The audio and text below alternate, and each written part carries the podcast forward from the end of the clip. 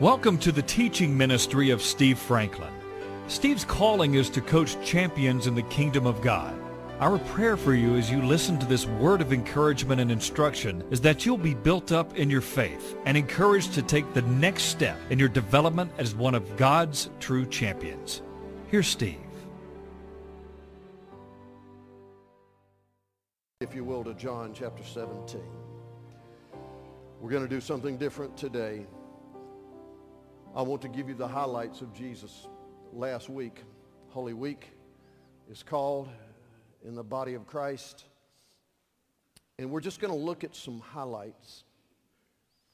And uh, then I'm going to, um, rev- uh, to show to you what the Lord assigned me to do years ago that I pray for you every day under the direction of the Lord. And he has not released me from this assignment. So if you are associated with this body of believers,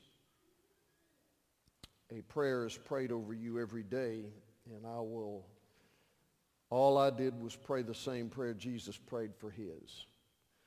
The Spirit of God told me I couldn't do better than that. Amen. Father, we ask you to be blessed by the word of God, that your anointing would rest in it and on it, and that we may get a clearer view of your presence, your love, your grace, your word. In Jesus' name, amen. So on the uh, week before the Lord was crucified on Friday, on Sunday, he and his disciples came to the outskirts of Jerusalem. There he was met by a massive throng of people who had heard and received from him over three years from his ministry and believed in him, and they wanted to worship him publicly. And the Bible says that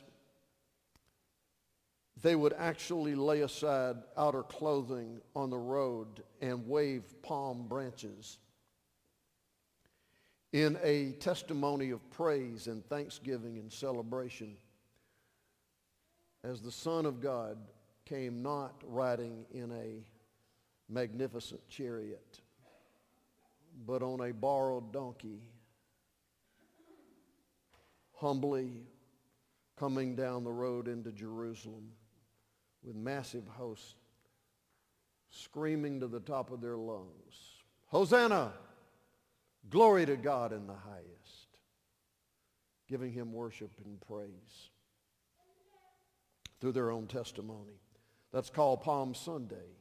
That happened on Sunday, and Jesus and the disciples left that scene and went back to a little town called Bethany. You remember Bethany was where Mary, Martha, their brother Lazarus lived. Bethany was about 1.7 miles from Jerusalem. So back and forth on this Holy Week, you would see Jesus going from Bethany into Jerusalem. On Monday, Jesus and the disciples left Bethany, the home of his friends, and were headed toward Jerusalem, where the temple was. And on the way there, Jesus looked over to the side of the road and saw a fig tree. The fig tree is emblematic of the nation of Israel. And that fig tree was full of greenery, but no figs. And Jesus pronounced a word upon that tree and said, Let no man ever eat from you again. You were not ready to do what you were designed to do. He and the disciples left, went on into Jerusalem, and when Jesus got into the city of Jerusalem, his heart broke. And he said, Oh, Jerusalem, Jerusalem, I would have gathered you like a hen does her chicks, but you wouldn't have it. His heart was broken as he wept over the city. He went on into the temple. There he saw something, Joe, that made his blood boil. There was all kind of merchandising, buying and selling of animals and all kind of trade going on in the outer skirts of that temple. And the Bible says that Jesus, full of righteous indignation, began to overturn the tables of the money changers, drove out those who were trying to cause the temple of God to become a house of merchandise. And he said, it is written, listen, my house shall be called a house of prayer. You have turned it into a house of merchandise. Where you live in your inner man, where the Spirit of God lives, and where you gather, above all things, should be a house of prayer. A house, uh, not, not a show, a house of prayer. And Jesus said,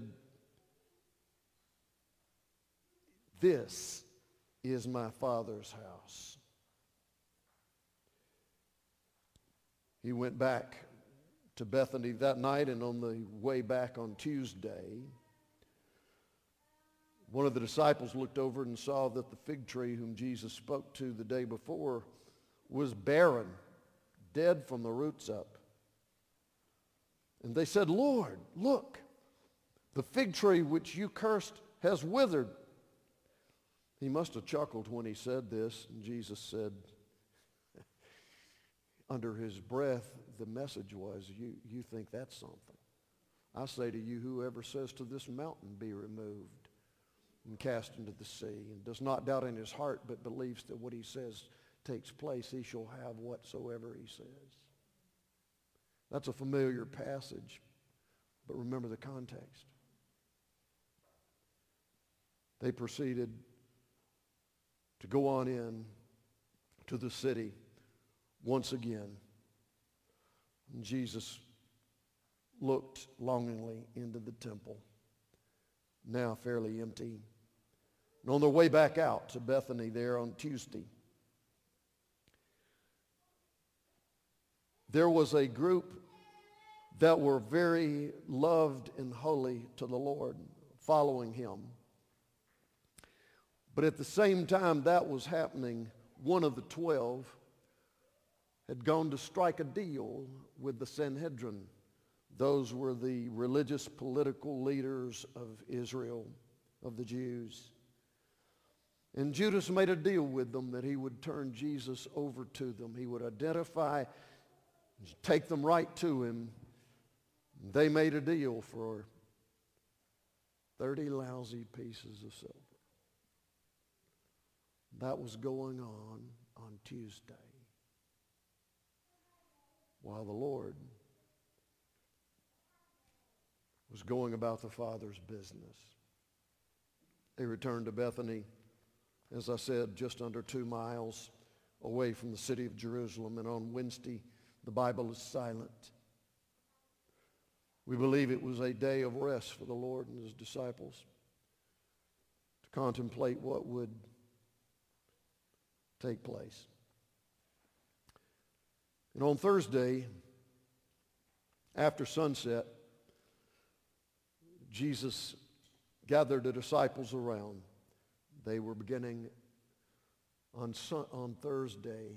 Remember, the sun had to go down for it to be the next day.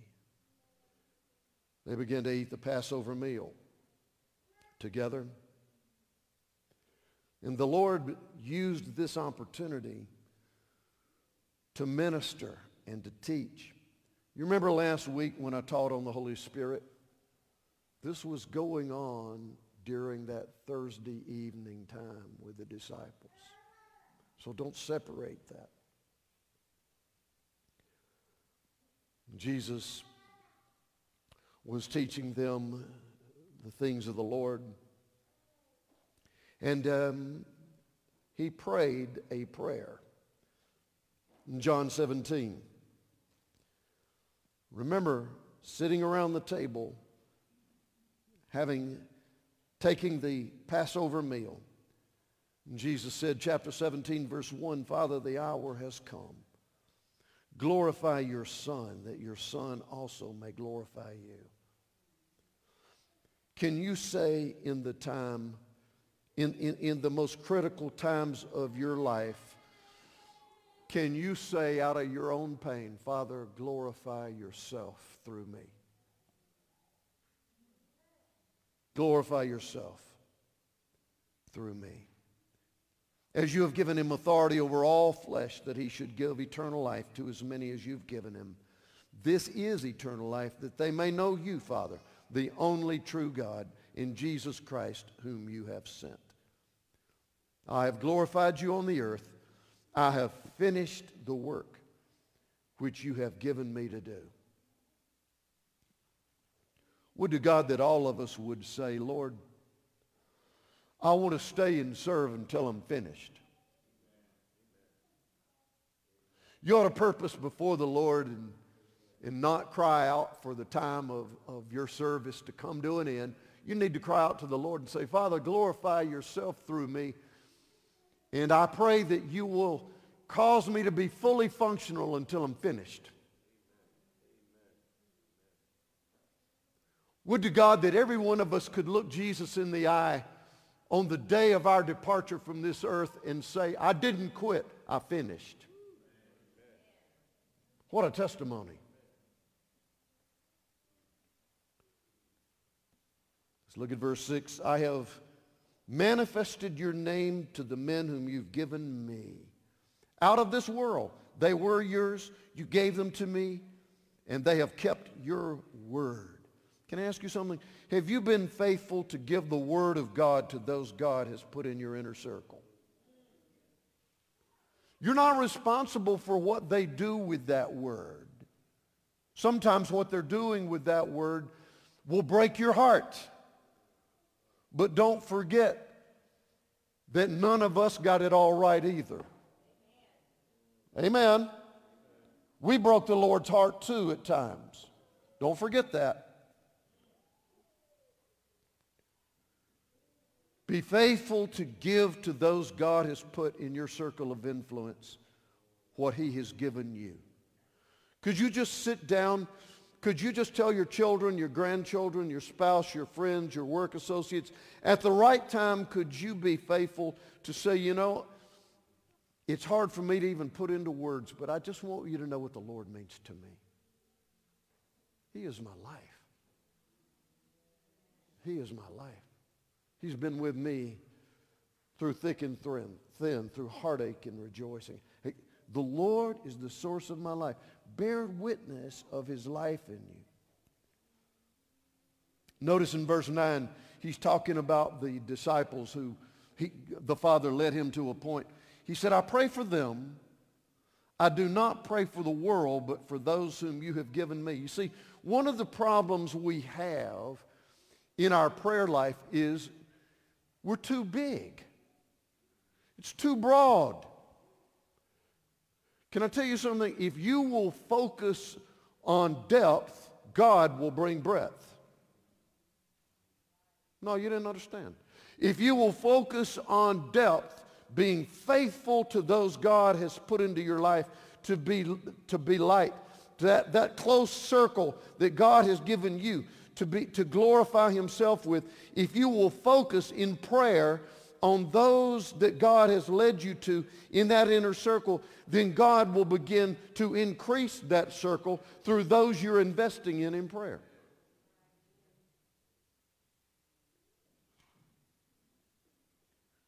So begin to ask the Lord to show you where that inner circle of influence through prayer that, that should be your main focus is. Of course, when you're prompted by the Lord, you should pray for world events and political leaders. And, but remember that breadth comes from depth.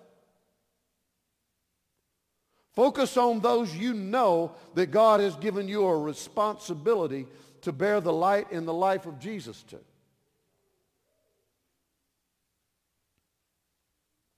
Jesus said, I'm not praying for the world, I'm praying for those you've given me. Hallelujah.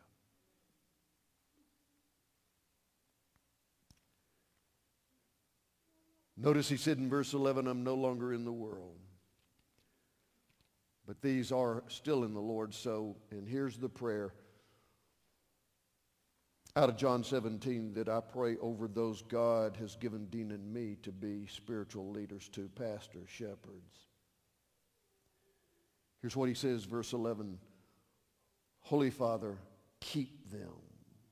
Keep them. What does that mean? And, and the prayer, by the way, is on the back of your outline. The, to keep them, those that you've given me, I ask you to keep them. That is, I'm asking you to protect them on the outside.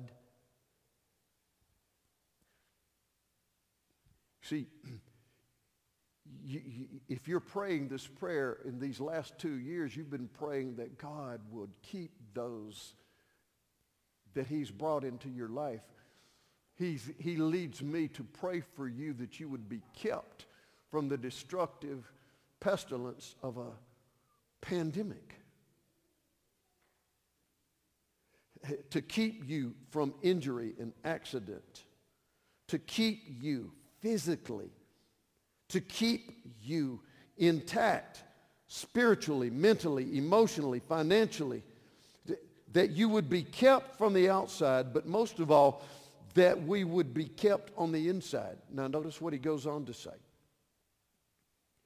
He says, keep them, Lord. Protect them. I pray that the Lord will protect all of us from deception. Notice what he says as, as we go on. Verse uh, 15. Again, I do not pray that you should take them out of the world, but that you should keep them from the evil one. Do you know that there is an enemy who desires to steal, kill, and destroy everything good in your life? And so you should know that spiritual leadership is praying for you every day that you would be kept from the assignments of the evil one. Maybe you ought to pray for your children and grandchildren. Maybe you ought to pray for your spouse. Maybe you ought to pray for all of those God's assigned you into your ministry. Maybe you ought to pray that the Lord would keep them from the assignments of the evil one. How did Jesus pray that the Father would do that? Verse 17. He had already said I'm not asking you to take them out of the world. I'm asking you to keep them from without and keep them from within, from the assignments of the evil one. And then he says, here's how you do it. Father, I'm asking you to set them apart, sanctify them, set them apart in the truth. Today, more than any day I've ever lived in my life, we ought to pray and bear down that the Spirit of truth, the Spirit of God, whom Jesus said is the Spirit of truth, would bear mighty witness in those you love and pray for, that the spirit of error and deception would be broken off of them. The spirit of deception broken off of them. The spirit of deception is at a level in this world unlike anything I've ever seen. Some people don't seem to know whether they're male or female.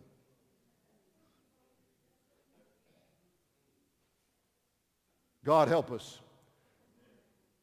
The spirit of deception in this world.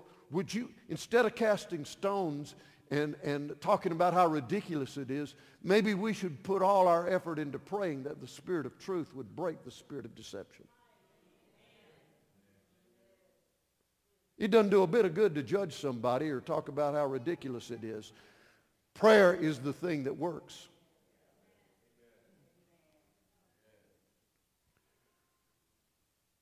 Sanctify them in the truth. The truth. And then notice how Jesus defined the truth. Verse 17. Thy, thy word is truth. Say it with me. Thy is truth. Thy I'm sure that's one reason you're assembled here today. To be under the word of God. Thy word is truth. Jesus defined the scriptures that were available to him as the truth. Thy word is truth. The voice of the Holy Spirit is the voice of truth. The voice of the Word of God, written and spoken, is the truth. Thy word is truth. Don't ever forget that, ladies and gentlemen. You're not going to find ultimate truth in, in this man or this woman or this party or that party. Thy, the ultimate source of truth is your Father God. He's the truth. Jesus said, I am the truth. So what's your decision? He either is or he isn't. And if you believe he is, you need to get all in. Amen. I sanctify them, Lord. Set them apart. Protect them. So maybe when you pray for those you love and you're concerned about, maybe you should get hold of this prayer of Jesus to pray that the Spirit of God would reveal the truth to that loved one.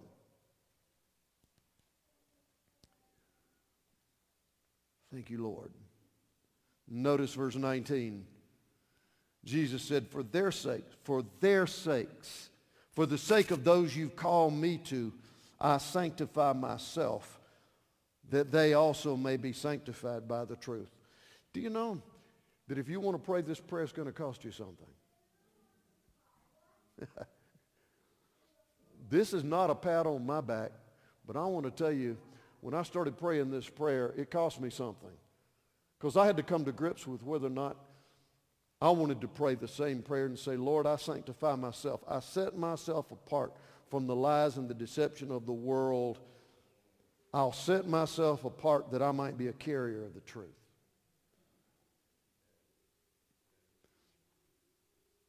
That, that means a, a whole lot of things. It might mean you need to stop listening so long and so hard to the voices of darkness and evil and this world system.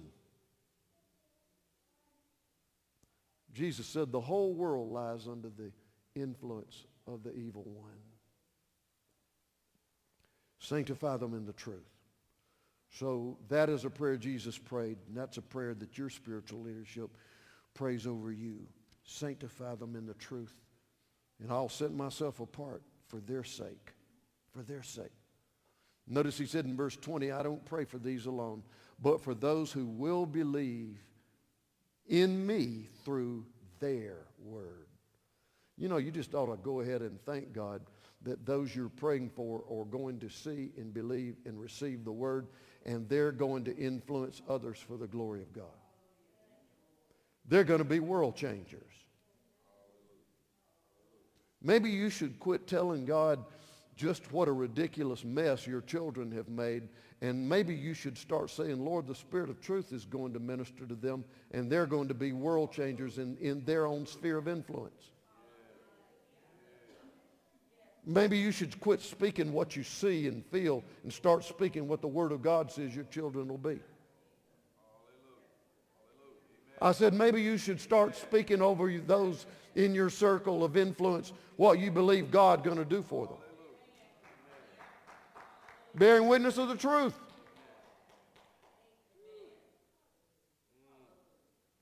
So I don't know about that, Pastor. That's just making believe. No, God said that his man Abraham who received his promises and all of whom all of us in Christ are heirs of our spiritual father Abraham. The word says he called things that are not as though they were. He said, I'm the father of many nations, and he didn't have one child. Why did he say that? Because God told him that was the way it was going to be.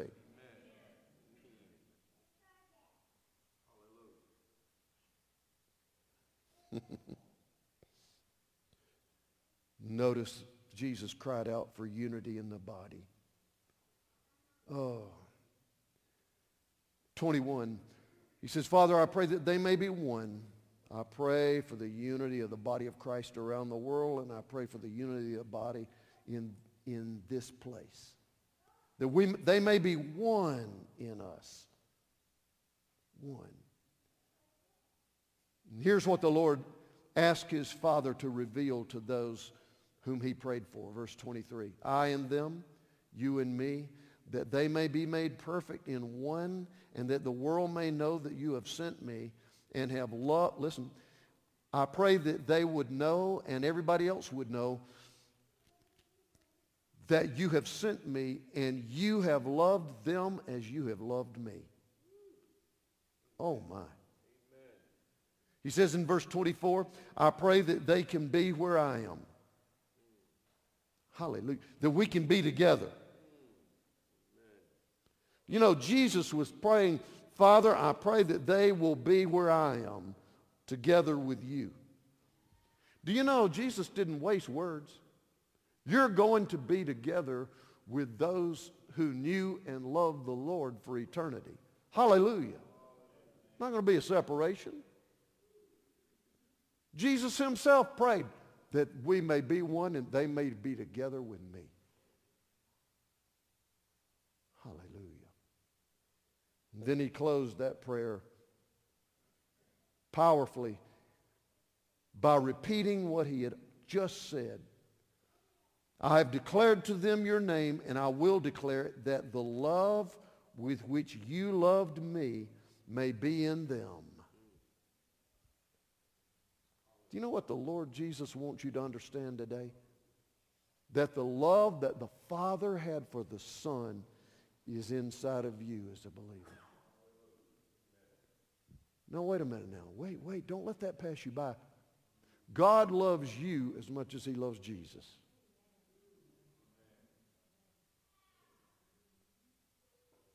God loves you as much. Father, he said, I pray that the love with which you love me will be in them. God loves you as much as you're in Jesus. God, give us revelation of how much you love us. I want everybody to say it according to the Word of God. My God loves me like he loved his son. I am in his son. That love is mine. Give me greater revelation of the love of God. Romans 5, 5 says the love of God has been poured out in our heart by the Holy Spirit. God, give us greater revelation of it. This is what Jesus prayed over us. This is what I pray over you every day.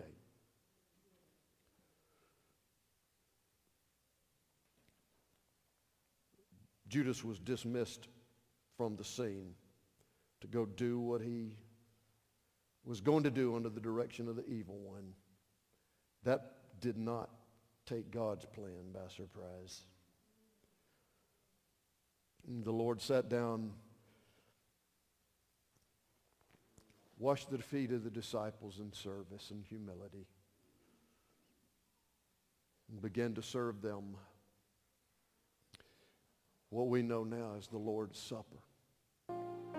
And then Jesus asked the disciples to follow him. They left the room that night and went out to a garden nearby. It's called the Garden of Gethsemane And there he began to be in excruciating travail, asking the disciples in their weakness to pray with him and for him. Bible says even his tears, he was in such incredible ag- agony that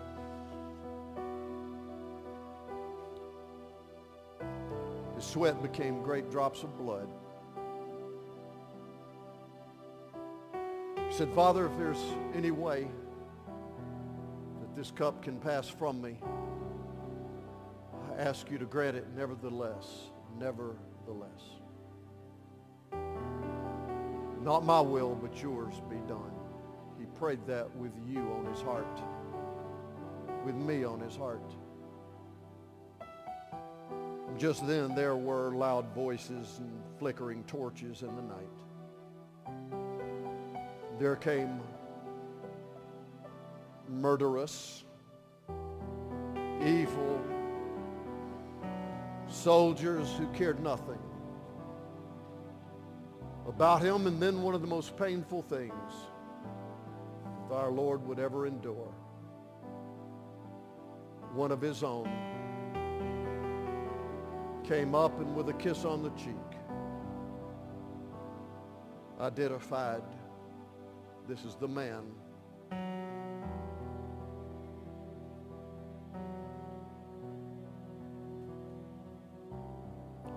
and in his zealous desire to defend, Peter stepped out of line, took a weapon, took a swipe, cut off the servant of the high priest's ear. The mighty man of God did surgery with a touch,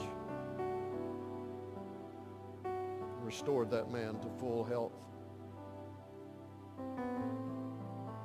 He was taken through the night. First of all, he was led to a man who was formerly high priest. His name was Annas. He was an in-law to the present high priest in those days named Caiaphas. Annas sent him to Caiaphas, mock trial after mock trial. Annas, Caiaphas, Pilate, the Roman governor, who didn't want to have anything to do with it, sent him to the king of the Jews named Herod, back to Caiaphas. This was in the late hours of Thursday, and now we're into the wee hours of Friday.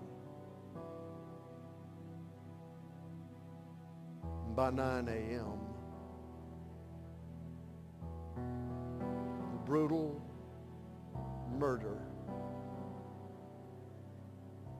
of the holy God man, your Savior, your Lord, began for six grueling hours. The Roman crucifixion. The path that Jesus took from those mock trials to Golgotha is called the Via Dolorosa in Latin. It was a route from the trials through inner city, Old Jerusalem, to the place of a skull, a place where Romans crucified common criminals, Golgotha. But I want you to know that on that Via Dolorosa, in that journey of sorrow, you were there. I was there. Jesus walked that road for you, for me. Holy Spirit, you'll do some meditation about the price he paid. Renew your commitment to him. He's the ultimate victor. Oh, are we ever going to celebrate next Sunday? The mighty resurrected Jesus. Hallelujah. I hope you'll join us next Sunday as we celebrate the greatest day of in all time, Resurrection Day our mighty Lord Jesus. Go with God. He's going with you, and we'll see you next Sunday. You can access more of Steve Franklin's teachings online at www.sfmin.com.